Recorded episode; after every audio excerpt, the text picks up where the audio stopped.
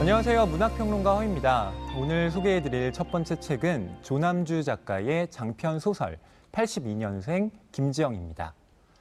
왜 지금 이 소설을 읽어야 하는지 궁금해하실 분들을 위해 간단하고 명확하게 키워드로 소설을 소개해 볼까 합니다. 바로 한국, 여성, 차별, 일, 육아, 그리고 페미니즘입니다. 소설 82년생 김지영은 조용한 고백과 뜨거운 고발로 완성된 새로운 페미니즘 소설이자 수많은 사람들의 경험과 자료로 이루어진 목소리 소설이라고 할 수 있는데요. 어느 날 갑자기 주인공 김지영은 친정 엄마, 남편의 결혼 전 애인으로 빙의를 내서 속말을 내뱉기 시작합니다. 그녀의 이상 증세를 심상치 않게 여긴 남편은 정신과 상담을 주선하고 그녀는 상담을 받으며 그녀가 지나온 삶을 기록합니다.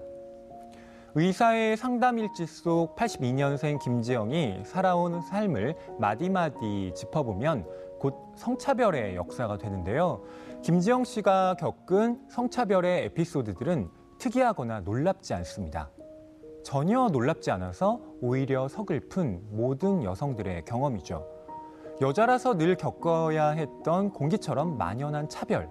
작가는 기사와 통계 등을 활용해 탄탄한 자료 조사와 또 취재를 통해 구체적이고 사실적인 성차별의 사례를 소설에 담았는데요. 모든 차별에 저항하지 않고 살아오던 김지영은 아이를 낳은 후에 육아와 경력 단절로 괴로움을 느끼는데요. 그녀에게 마치 낱말하듯 내가 많이 도와줄게 라고 말하는 남편을 향해 처음으로 분노의 목소리를 냅니다. 그놈의 돕는다 소리 좀 그만할 수 없어? 살림도 돕겠다. 애 키우는 것도 돕겠다. 내가 일하는 것도 돕겠다. 이 집 오빠 집 아니야? 오빠 살림 아니야? 애는 오빠의 아니야? 한국에서 여자로 살아간다는 것에 대해 깊고 오랜 생각을 하게 해주는 소설 82년생 김지영이었습니다. 이어서 소개해드릴 번역서는 단편적인 것의 사회학입니다.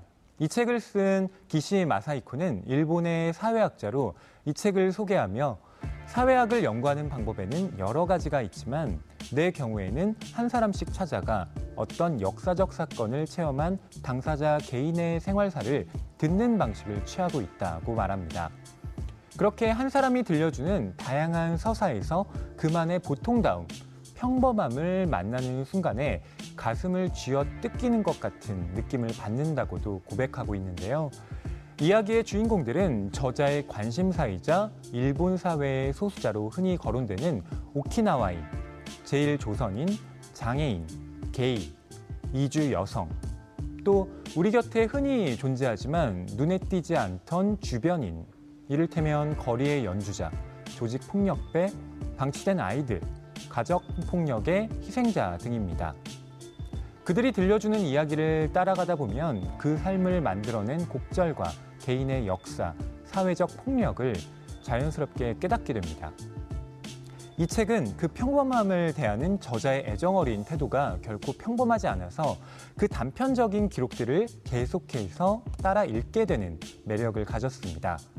읽고 나면 눈에 띄지 않던 보통 사람들을 만나고 그들의 이야기를 통해 우리가 살고 있는 세계의 이면을 곰곰이 들여다볼 수 있게 하는 좋은 에세이이자 사회학적 저술이라는 생각을 하지 않을 수 없게 되죠. 한 사람 한 사람만이 들려줄 수 있는 단 하나뿐인 단편적인 이야기에 대한 기시 마사이코의 애정어린 고백으로 이 책의 소개를 마칠까 합니다.